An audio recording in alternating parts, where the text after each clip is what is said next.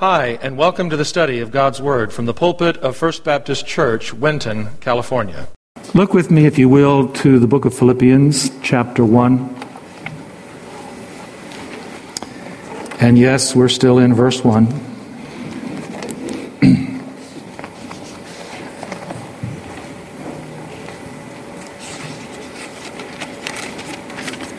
You will recall that the Apostle Paul was in prison in Rome when he wrote this letter. It's a letter to a church that he dearly loved. And in this letter, he encouraged the church to stand firm in the face of opposition and persecution. And I would encourage you to hear the words of the Apostle Paul, because those days are coming to us as well. He encouraged the church to stand firm in the face of opposition and persecution. He encouraged the church to remain united in spirit and in humility before the Lord and before each other. And he encouraged the church to be faithful in declaring the gospel of Jesus Christ to the people of the city of Philippi. He also warned the church.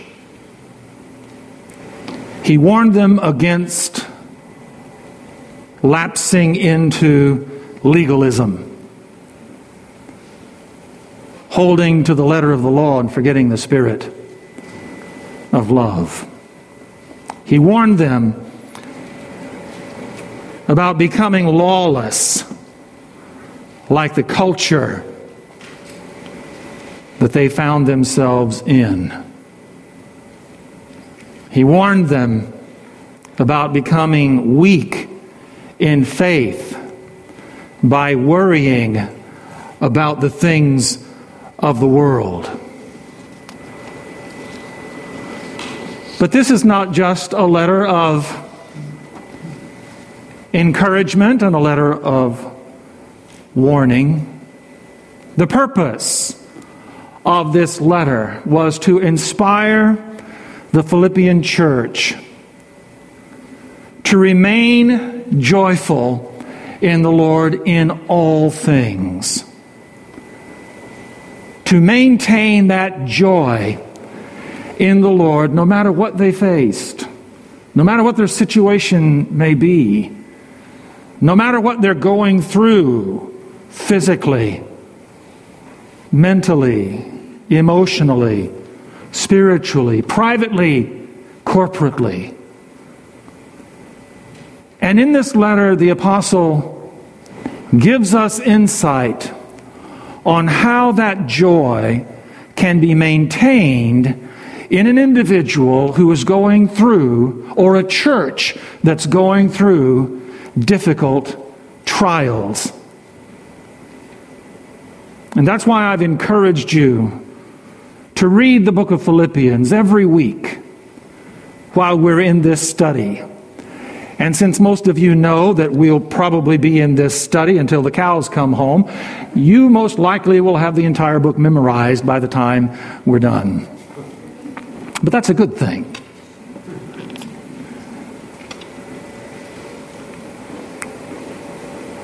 Rejoice in the Lord always, the apostle said. And again, I say rejoice.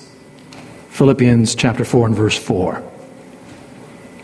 Well, we've talked about a lot of things in the three sermons leading up to this, but we haven't really defined what joy is.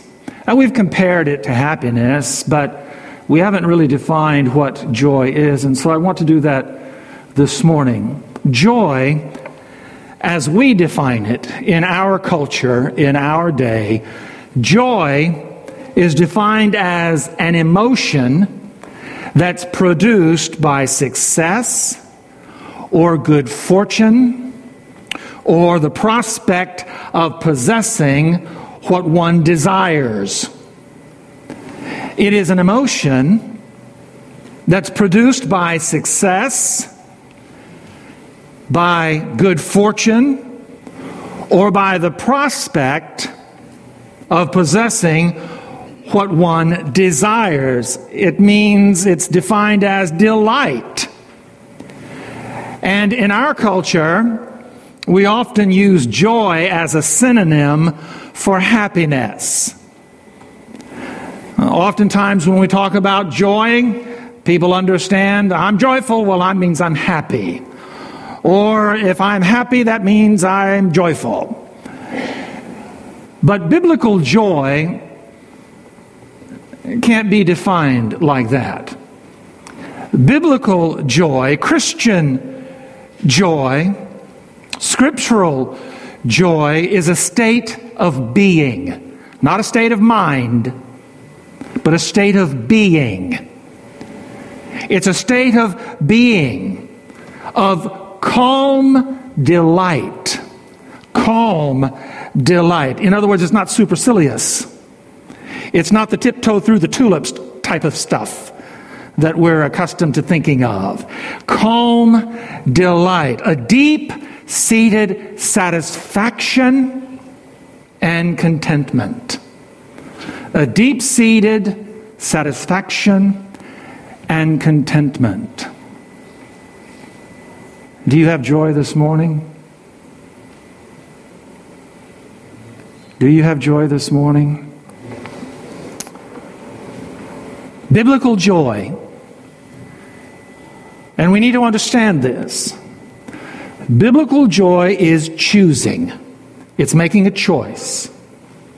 It's choosing to respond to situations peacefully, with contentment, with satisfaction, knowing that all things work together for the good to those who love God, to the called according to His purpose. You may not necessarily be happy about the situation that you're in, but if you know that God can use the situation that you're in to His glory and to your benefit, then you have joy. You may not, I was going to say you may, you may not have the desire to jump over pews. Some of us don't even have the ability to do that. The joy, joy doesn't respond to situations out of pure emotion.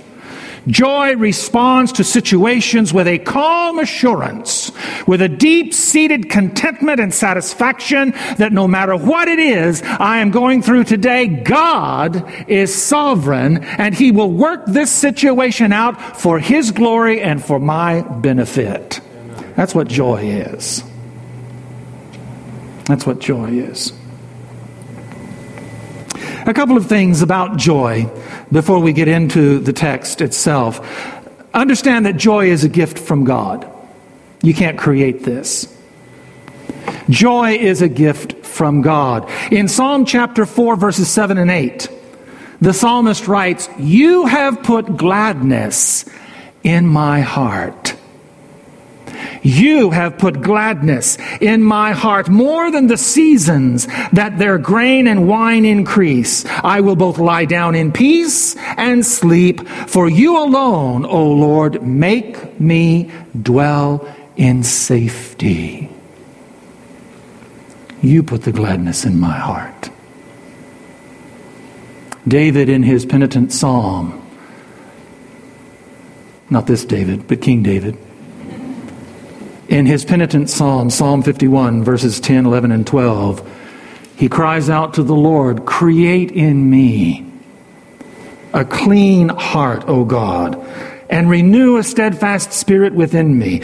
Do not cast me away from your presence, and do not take your Holy Spirit from me. Restore to me the joy of your salvation, and uphold me by your generous Spirit.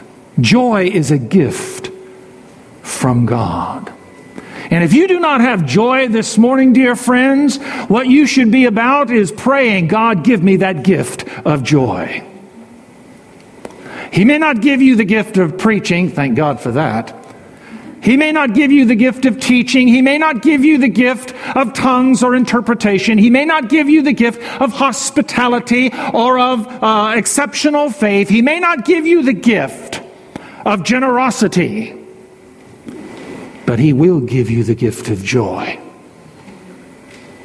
If you ask him, he will give you the gift of joy. Second, joy is a product of the indwelling Holy Spirit.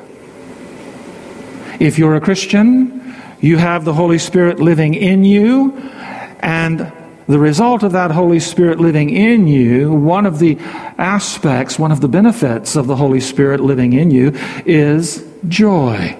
In Galatians chapter five, verses twenty-two and twenty-three, the Apostle Paul writes that the fruit of the Spirit is love, joy, peace, long-suffering, kindness, goodness, faithfulness, gentleness, and self-control. You have the Holy Spirit, you have joy, but maybe you haven't exercised that joy. Maybe you haven't acknowledged that joy. Maybe you have not been allowing the Holy Spirit to cause that joy to well up within you. And so Paul wrote to the Philippians.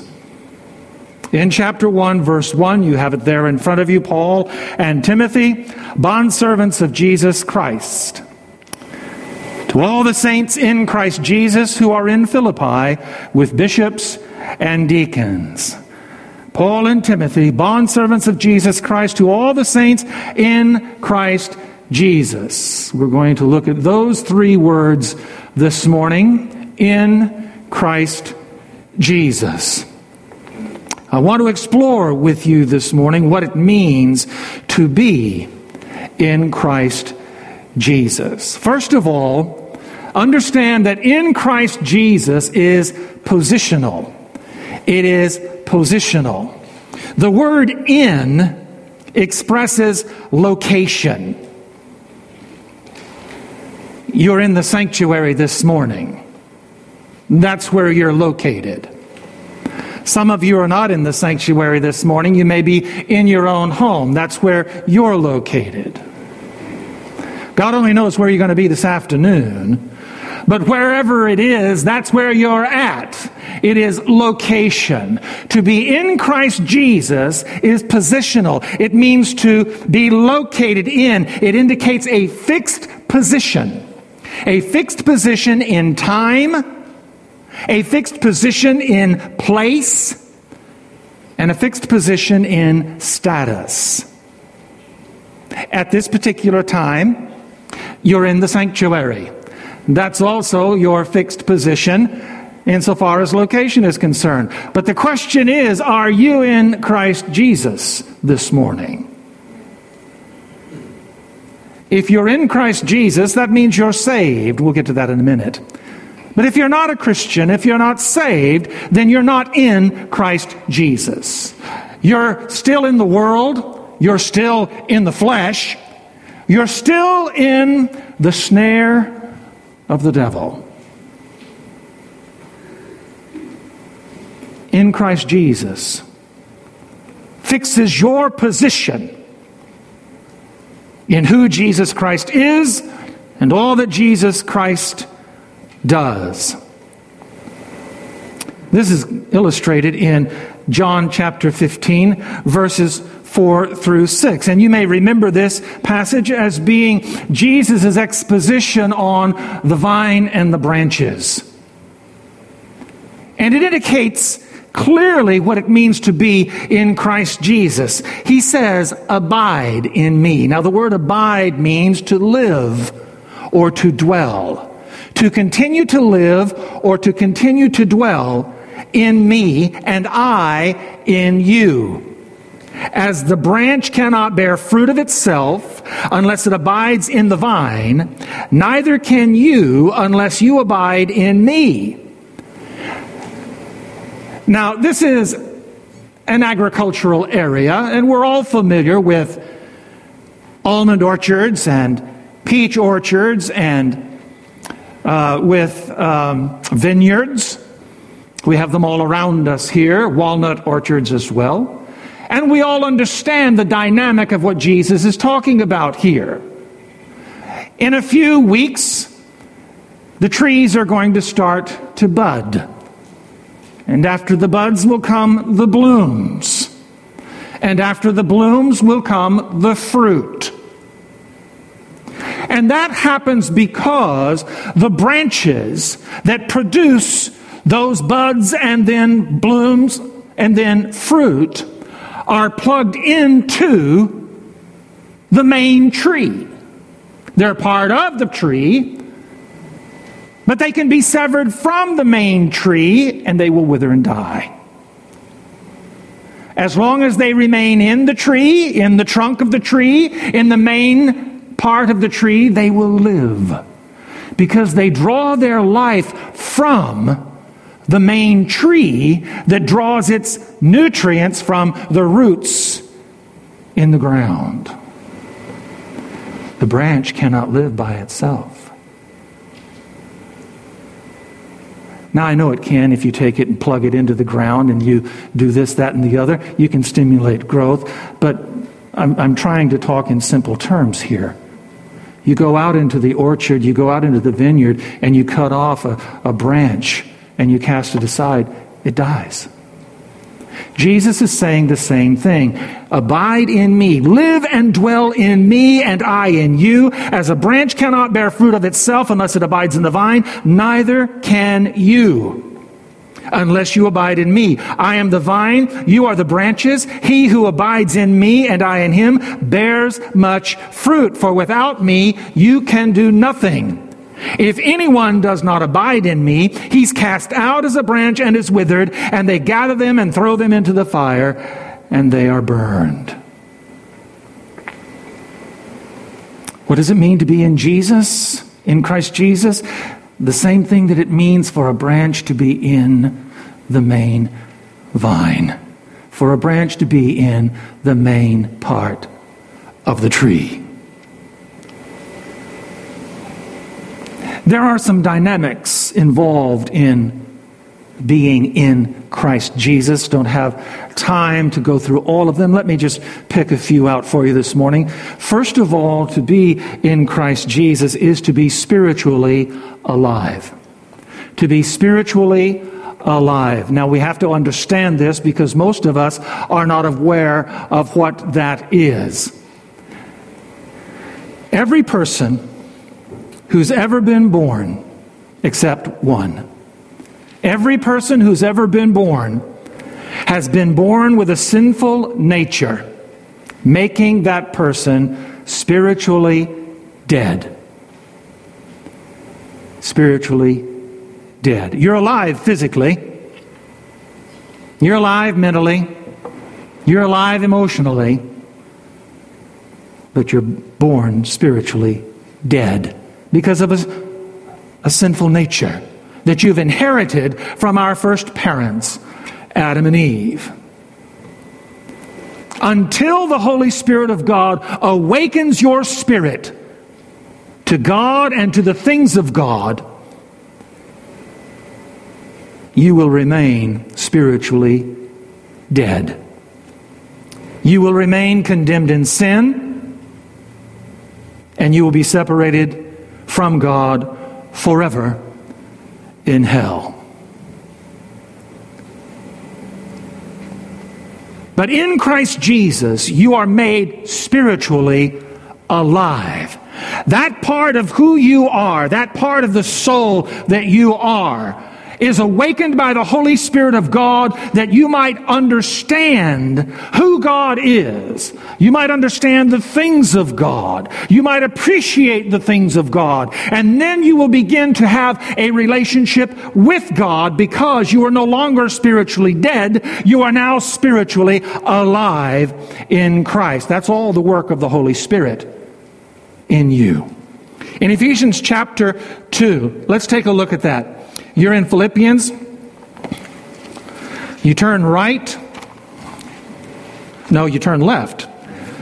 You turn left. One book to Ephesians chapter two. And I want you to look at verses one through five. Ephesians chapter two, verses one through five. Now understand what the Apostle Paul is saying here. Don't just look at words, understand what he's saying. He says, and you he made alive. You do not become spiritually alive on your own. And you do not become spiritually alive by any association that you have with religious people, or a church, or a denomination, or any ethical, moral activity or religious activity that you may be engaged in. Notice the apostle is very specific here.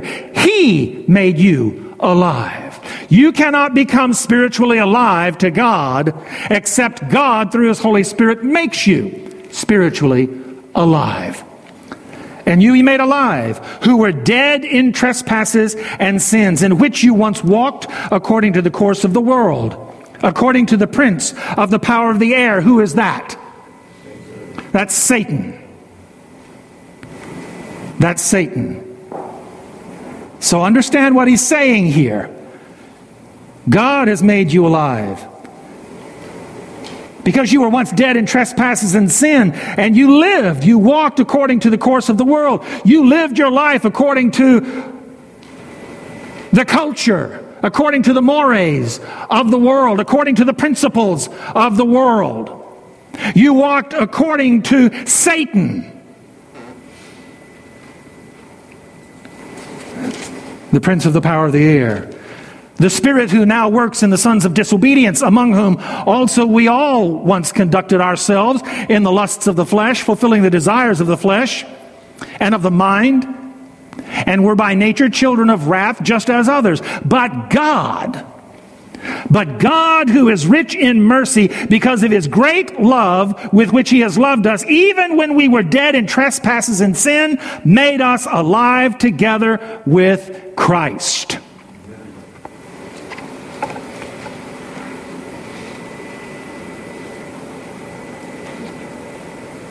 To be in Christ Jesus is to be spiritually alive.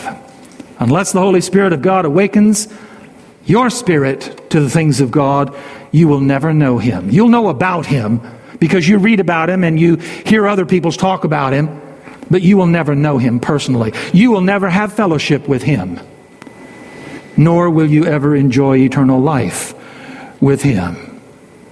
To be in Christ Jesus is to be made spiritually alive. Christ Jesus lives in you, and you live in Him. There's a second dynamic, and that is, to be in Christ Jesus is to be saved. It is to be saved. A lot of misconceptions about what salvation really is. But I'm going to give you the skinny on what the Bible says salvation is. I really don't care what Baptists say salvation is, or Presbyterians, or Methodists, or Catholics, or anybody else. I'm concerned with what the Bible has to say about what salvation truly is. In Romans chapter three, verse twenty-three through twenty-six, the Apostle Paul writes, "For all have sinned and fall short of the glory of God, being justified freely by His grace through the redemption that is in Christ Jesus." If a person is saved, genuinely saved, biblically saved, that person is in Christ Jesus, and Christ Jesus is in that person.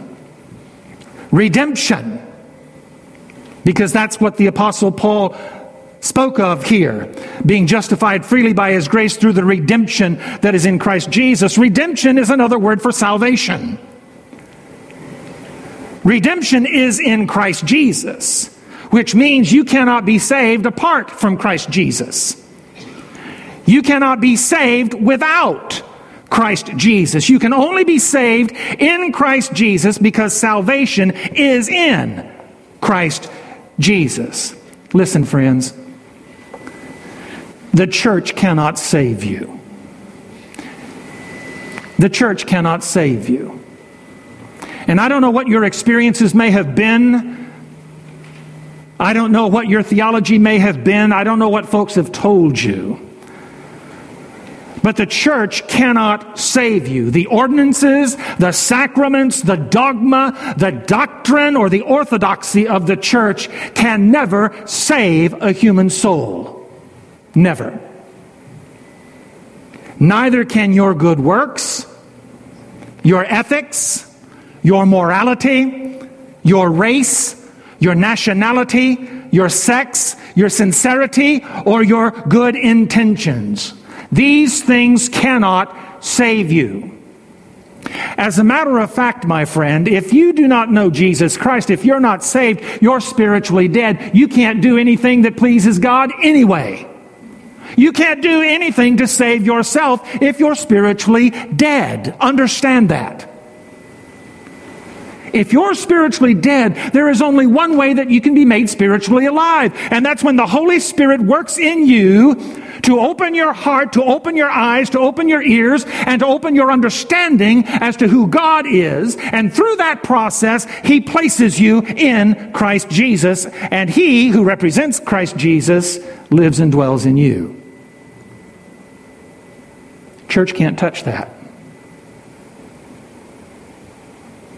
And anything and everything that you think you are and think you can do can't touch that.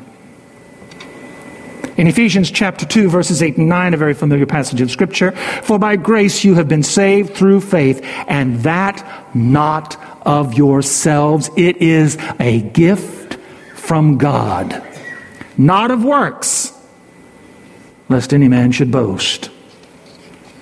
We are saved by Jesus Christ. To be saved is to be in Christ Jesus. But there's a third dynamic. To be in Christ Jesus is to be a new person. And I want you to hear me here, because we get this all backward as well. To be in Christ Jesus is to be a new person. A new person.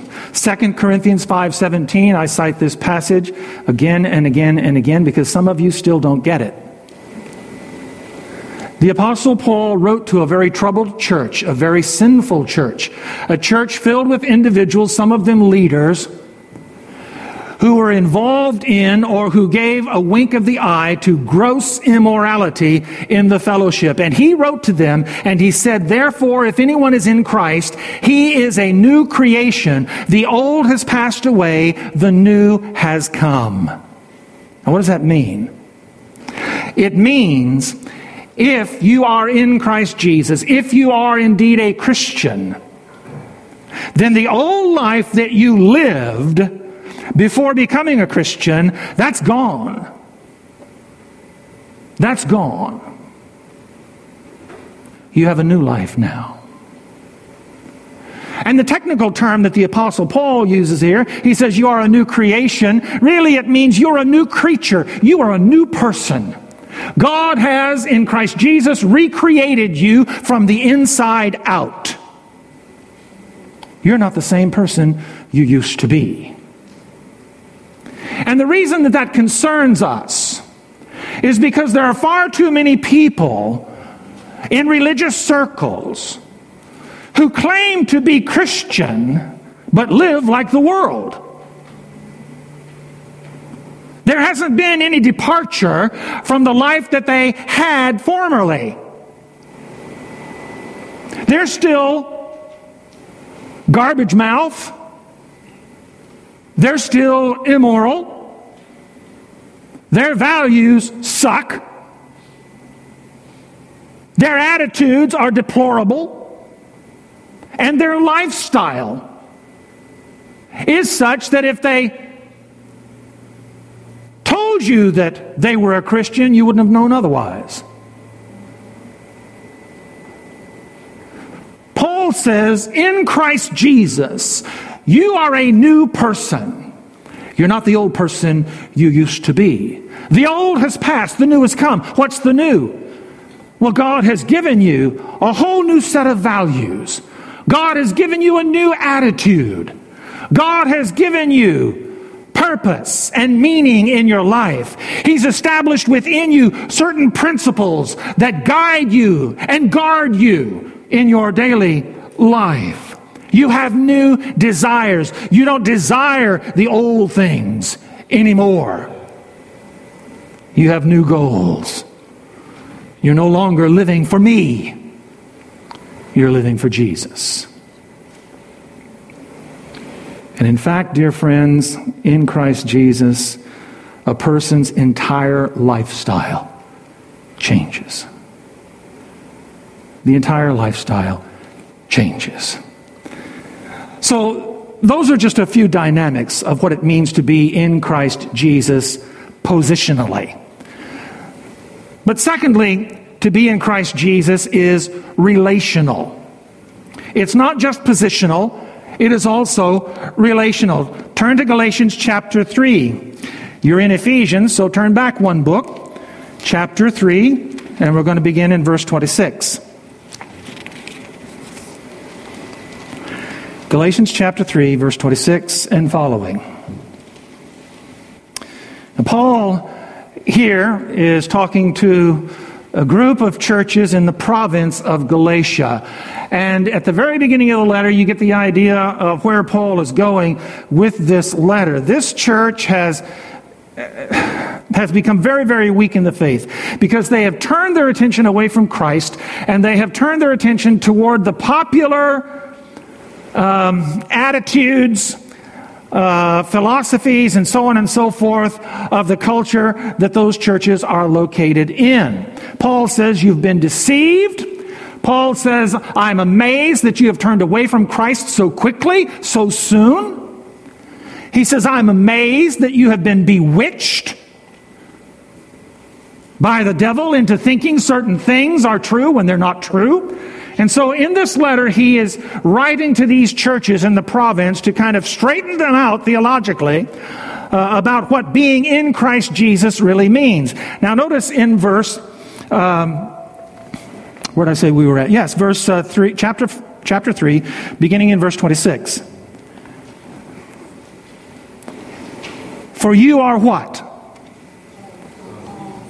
Huh? You are what? Are you in Galatians chapter three, verse twenty-six? Huh? For you are sons of God. And if you're female, you're still a son of God. No. You are the children of God. You're the sons and daughters of God. For you are all sons of God through faith, what? In Christ Jesus. For as many of you as were baptized into Christ, having put on Christ, there is neither Jew nor Greek, there is neither slave nor free, there is neither male nor female, for you are all one in Christ Jesus. And if you are Christ's, then you are Abraham's seed and heirs according to promise. Look at all of the ways in which Paul underscores the relationship that we have with God in Christ Jesus. You are the children of God. You were baptized with Christ. Baptism is the outward demonstration of your relationship to God in Christ Jesus. When you are baptized, you're identifying with Jesus Christ. You've put on Jesus Christ. Notice also he says There's no distinction now in the kingdom of God between Jew and Greek. There's no distinction now between a slave person or a free person. There's no distinction now between male and female, because you are all one in Christ Jesus. And then he goes on to say, you are Abram's seed. And that may not mean much to you, but it means a lot to me. Because if I remember correctly, Abraham is called the father of faith. He is the head of the people of God. That doesn't mean he's Christ. It doesn't mean he's God. But insofar as the practical aspects of the kingdom of God here in the earth, Abraham was the top dog. Abraham was the man that began it all. God called Abraham out of Ur of Chaldees, and he said, through you, I am going to make for myself a particular people, a nation that I can call my own. And the Apostle Paul is saying here that in Christ Jesus, you now are included in that family.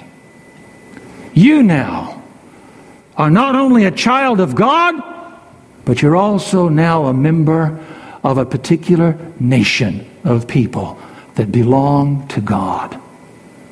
As long as you're in the earth, you're a part of that family. Romans chapter eight, verses fifteen through seventeen. For you did not receive the spirit of bondage again to fear, but you received the spirit of adoption, by whom we cry out, Abba, Father. The Spirit himself bears witness with our spirit that we are the children of God. And if children, then heirs of God, heirs of God and joint heirs with Christ, if indeed we've suffered with him, that we may also be glorified together. God is no longer to us the sovereign creator of the universe, though he is.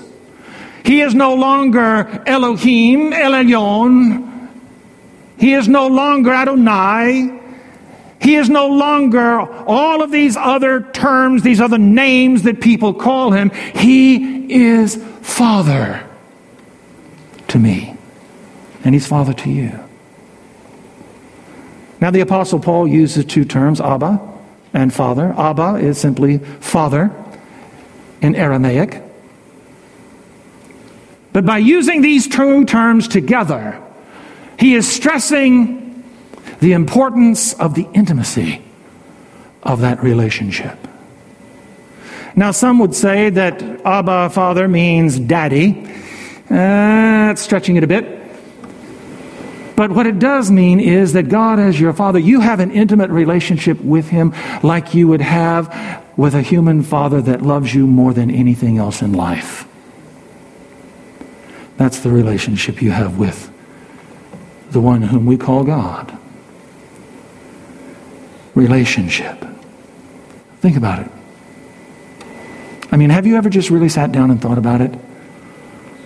To be in Christ Jesus is to be a child of God. I am a child of God. You're a child of God. Who cares if you're white, Anglo-Saxon, Protestant, or some other stripe? Who cares if you're an American, English-speaking? Who cares if you're a scholar or not? Who cares if you're wealthy or not? You're a child of God. That should mean more to you than anything else in the world.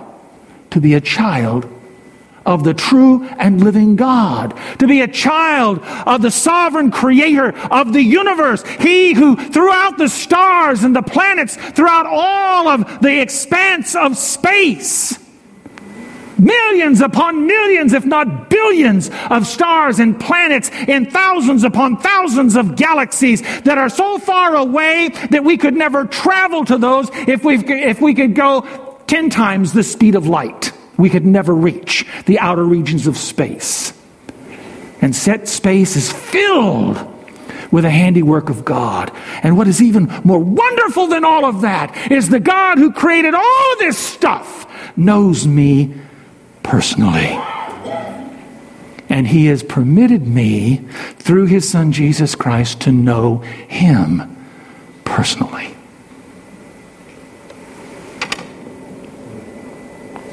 We are his children. We have a relationship with him.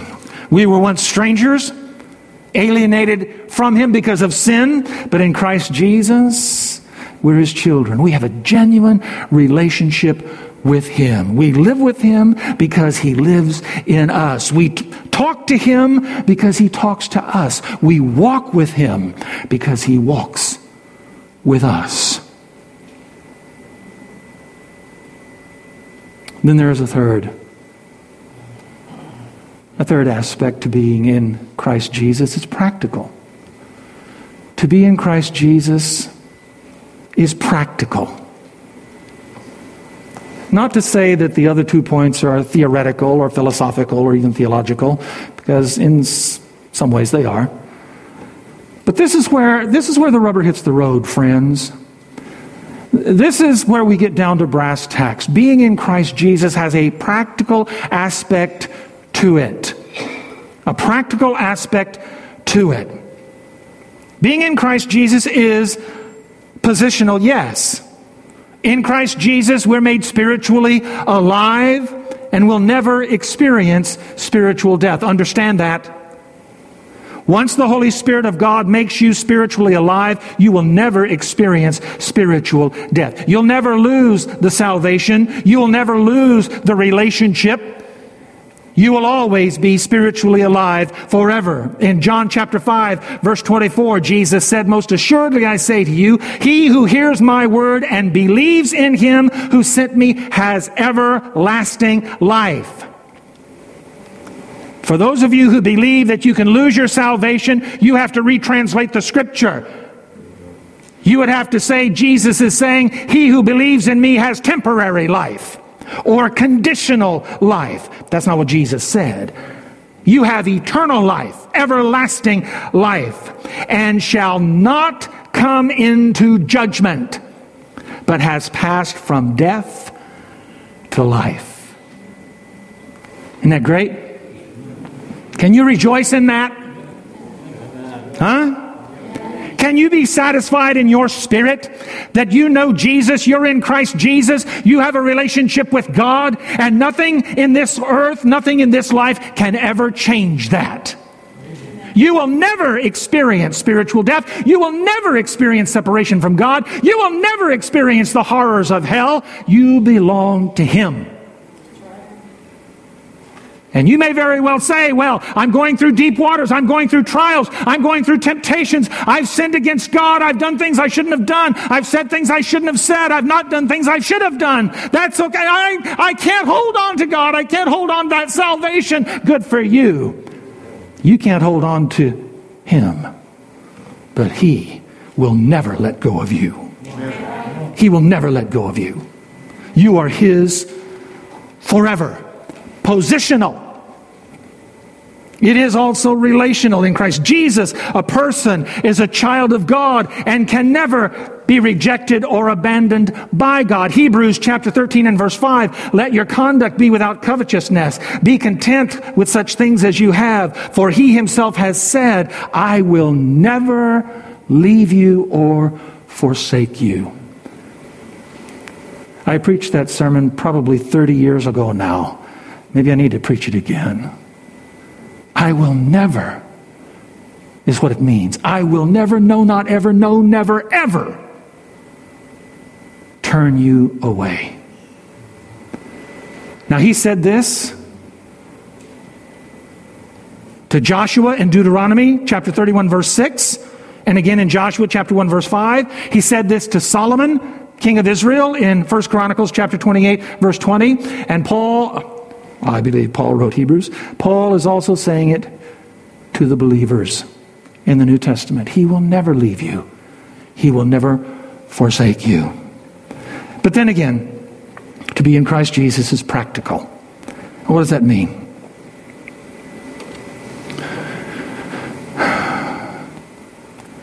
It means that you will never be perfect. no matter how hard you try. And that doesn't mean you shouldn't try. Uh, we should be faithful. We should be obedient. We need to be walking with Christ daily. But understand, you will never be perfect. You will never be sinless in this life. And so when you do sin against God, don't throw the baby out with the bathwater. Don't say, well, I've sinned against God, I've lied, or I've cheated, or I've, you know, I've done these things, and so, you know, I, I God, you know, God will turn his back on me because I've done certain things I shouldn't have done. No. God knows you're never going to be perfect in this life. That's why he saved you by grace. That's what it means to be in Christ Jesus. You'll never be perfect. You may be a prodigal from time to time, but you will never be an apostate. You may be a prodigal from time to time, but you will never be an apostate. What is an apostate? What does it mean to apostatize? What does it mean to be an apostate? An apostate is someone who professes to be a Christian. Listen, listen. It is someone who professes to be a Christian, who seems to be a believer, who's often a member of a local church. He even participates in church life from time to time, but but he consciously and intentionally renounces his belief in Jesus Christ and turns his back on the Christian faith. That's what an apostate is. That's what an apostate is. In John, First John chapter two, verses eighteen through twenty, the Apostle John writes, "Little children, it is the last hour. And as you have heard, the Antichrist is coming. Even now, many Antichrists have come, by which we know that it is the last hour. They went out from us." And I'm going to come back to that. "They went out from us, but they were not of us. For if they had been of us, they would have continued with us. But they went out that they might be made manifest that none of them were of us. But you have an anointing from the Holy One." Now this, this passage of Scripture says a lot. And I don't have a lot of time to get into a whole bunch of the stuff that's in here. But let me just simply point out, he's not talking about church membership. When he says that they went out from us, he's not saying that they were a member of our church and they were actively involved in this, that, and the other, and, th- and you know, they were doing stuff and so on and so forth, but, you know, they got crossways with somebody, or somebody didn't look at him straight in the eye, or they heard this, or they experienced that, and so they left. They left the church. That's, that's, no, that's not what John is referring to here. John is referring to the community of faith. He's referring to the community faith. Faith. When he says that they went out from us, but they were not of us, he is saying that they were a part of the fellowship, but they were never really a part of the community of faith. They were never really a part of the kingdom of God. They were never in Christ Jesus. They were not saved. And some of you have been hurt by churches who have uh, excommunicated you. They have kicked you out. They've told you never to come back again because you've done certain things that were against their doctrine or against their dogma. And so they have severed ties with you and sent you out like you were an apostate, like you were a non-believer. That's not what John is talking about, and the Bible never talks about that kind of situation in a true community of faith. They went out from us because it was becoming more and more apparent to them that they were not saved, and they couldn't tolerate being in a community of faith anymore. But they went out that they might be made manifest, so that their true intentions, their true spirituality might be uncovered, revealed. And how do we know? How do we know that? Because notice what the apostle says, that none of them were of us, but you have the anointing from the Holy One. John puts the, puts the issue right Right there. They were not anointed. which means they were not saved. To be anointed is to be called and to be set apart by God for His purposes. And they didn't have that. They were not saved.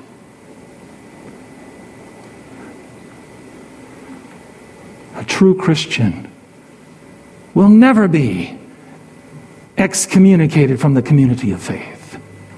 Never. They may withdraw membership from the church, and there may be members in the church that don't associate or fellowship with them anymore, but that doesn't mean they're excommunicated from the community of faith, from the kingdom of God. No.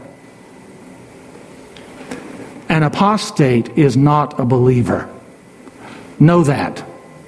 An apostate is not a believer, never was a believer. Andy Naselli, Andy Naselli wrote, God preserves, quote, God preserves all genuine Christians as eternally secure. That's called preservation. And all genuine Christians will continue in the faith. That's perseverance. Let me say that again. God preserves all genuine Christians as eternally secure, which is preservation.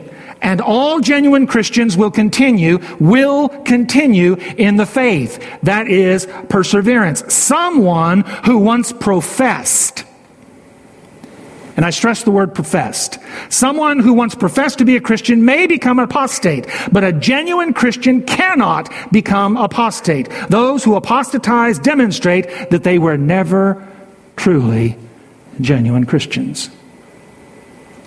And again, I stress the word profess, because you can profess yourself to be anything, can't you? I mean, we live in a country where there's freedom of speech, right?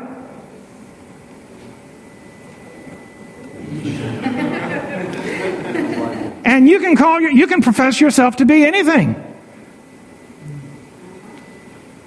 but that doesn't necessarily make it true, right? It doesn't necessarily make it true. There are people who profess to be Christian who have no clue what it means to be Christian. A Christian can, and sometimes do, become a prodigal. Now, the difference between an apostate and a prodigal, here's where you have to understand what these terms mean in Scripture. A prodigal is a Christian who walks away from Jesus Christ. Okay?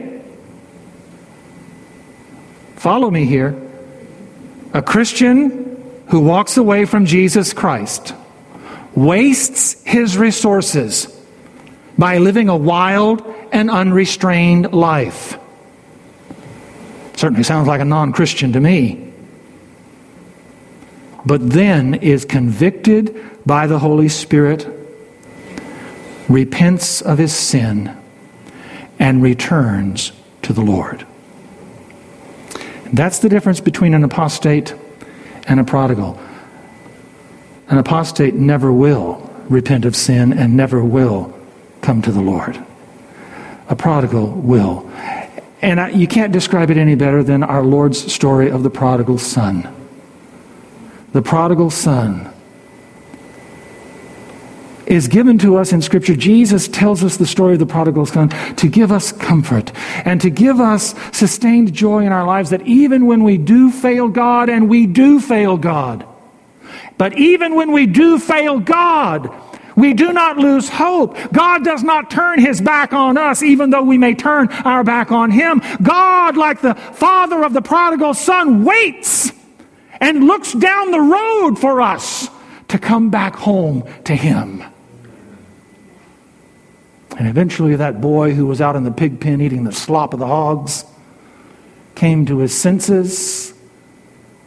That was the stirring of the Holy Spirit in his life. Got up out of the pig pen and walked home to Daddy. And a prodigal will always be stirred by the Holy Spirit, repent of his sin, and come back to the Father. So, you may very well ask, what does any of this have to do with joy? And you probably were wondering that, weren't you? Well, if you were wondering that, then you weren't paying attention.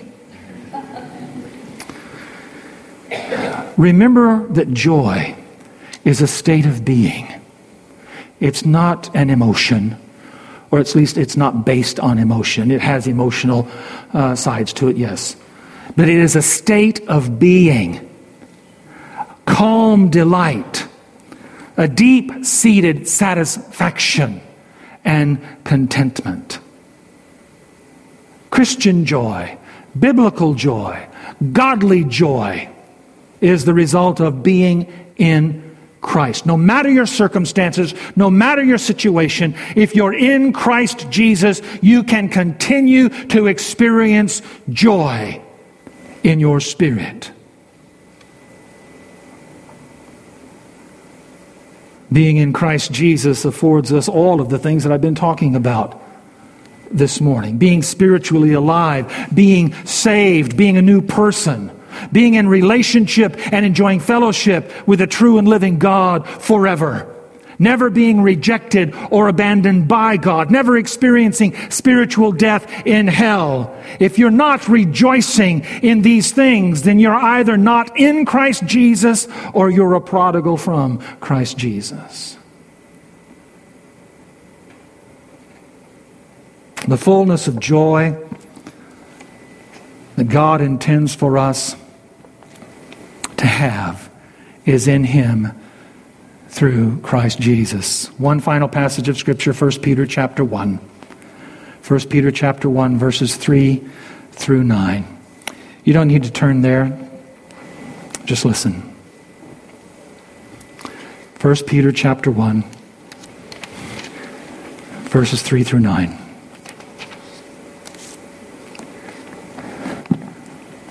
The Apostle Peter writes, "Blessed be the God and Father of our Lord Jesus Christ, who according to his abundant, excuse me, who according to his abundant mercy has begotten us again to a living hope through the resurrection of Jesus Christ from the dead, to an inheritance incorruptible and undefiled, and that does not fade away, reserved in the heavens for you, who are kept by the power of God through faith."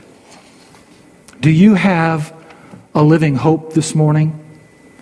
And the word hope here means an assurance, a confidence. Do you have a living confidence this morning that you will be raised from the dead when the trumpet of God sounds? That you will have resurrected life in the kingdom of God. Do you have that assurance this morning? Well, I hope I do. That's not an assurance. Is your spiritual inheritance in heaven? And the spiritual inheritance, the spiritual inheritance that the apostle is talking about here is eternal life. That is our inheritance from God. Is your spiritual inheritance in heaven, where it cannot tarnish, where it cannot wear out, where it cannot be destroyed? Or is in your is your inheritance in hell, where there will be dying forever? Are you secure in the power of God through faith in Christ Jesus to the end, to the very end of your life here? Do you have that security in God's power to keep you, though you may not have the power to keep yourself? If you have that living hope, if you have that spiritual inheritance, if you have that security in the power of God, he goes on to say, "In this you greatly rejoice." You ought to have joy in your spirit because these things are true in you. "In this you greatly rejoice, though now for a little while, if need be, you've been grieved by various trials, that the genuineness of your faith being much more precious than gold that perishes, though it is tested by fire, may be found to the praise and the honor and the glory at the revelation of Jesus Christ, whom having not seen, you love. Though now you do not see him, yet believing, you rejoice with joy inexpressible and full of glory, receiving the end of your faith, the salvation of your souls. Stand with me. David, come and lead us in a song, and we will be dismissed.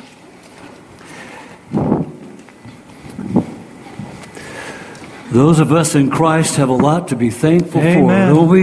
Amen. May we Amen. simply sing, thank you, Lord, for saving my soul.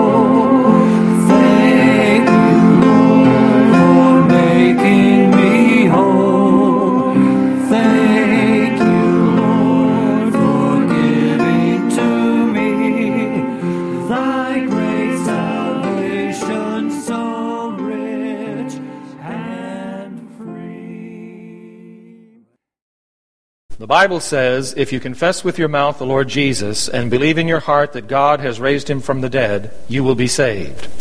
If you've never trusted in Jesus Christ as your personal Lord and Savior, we invite you to call on him now and through a simple prayer of faith, give your life to him.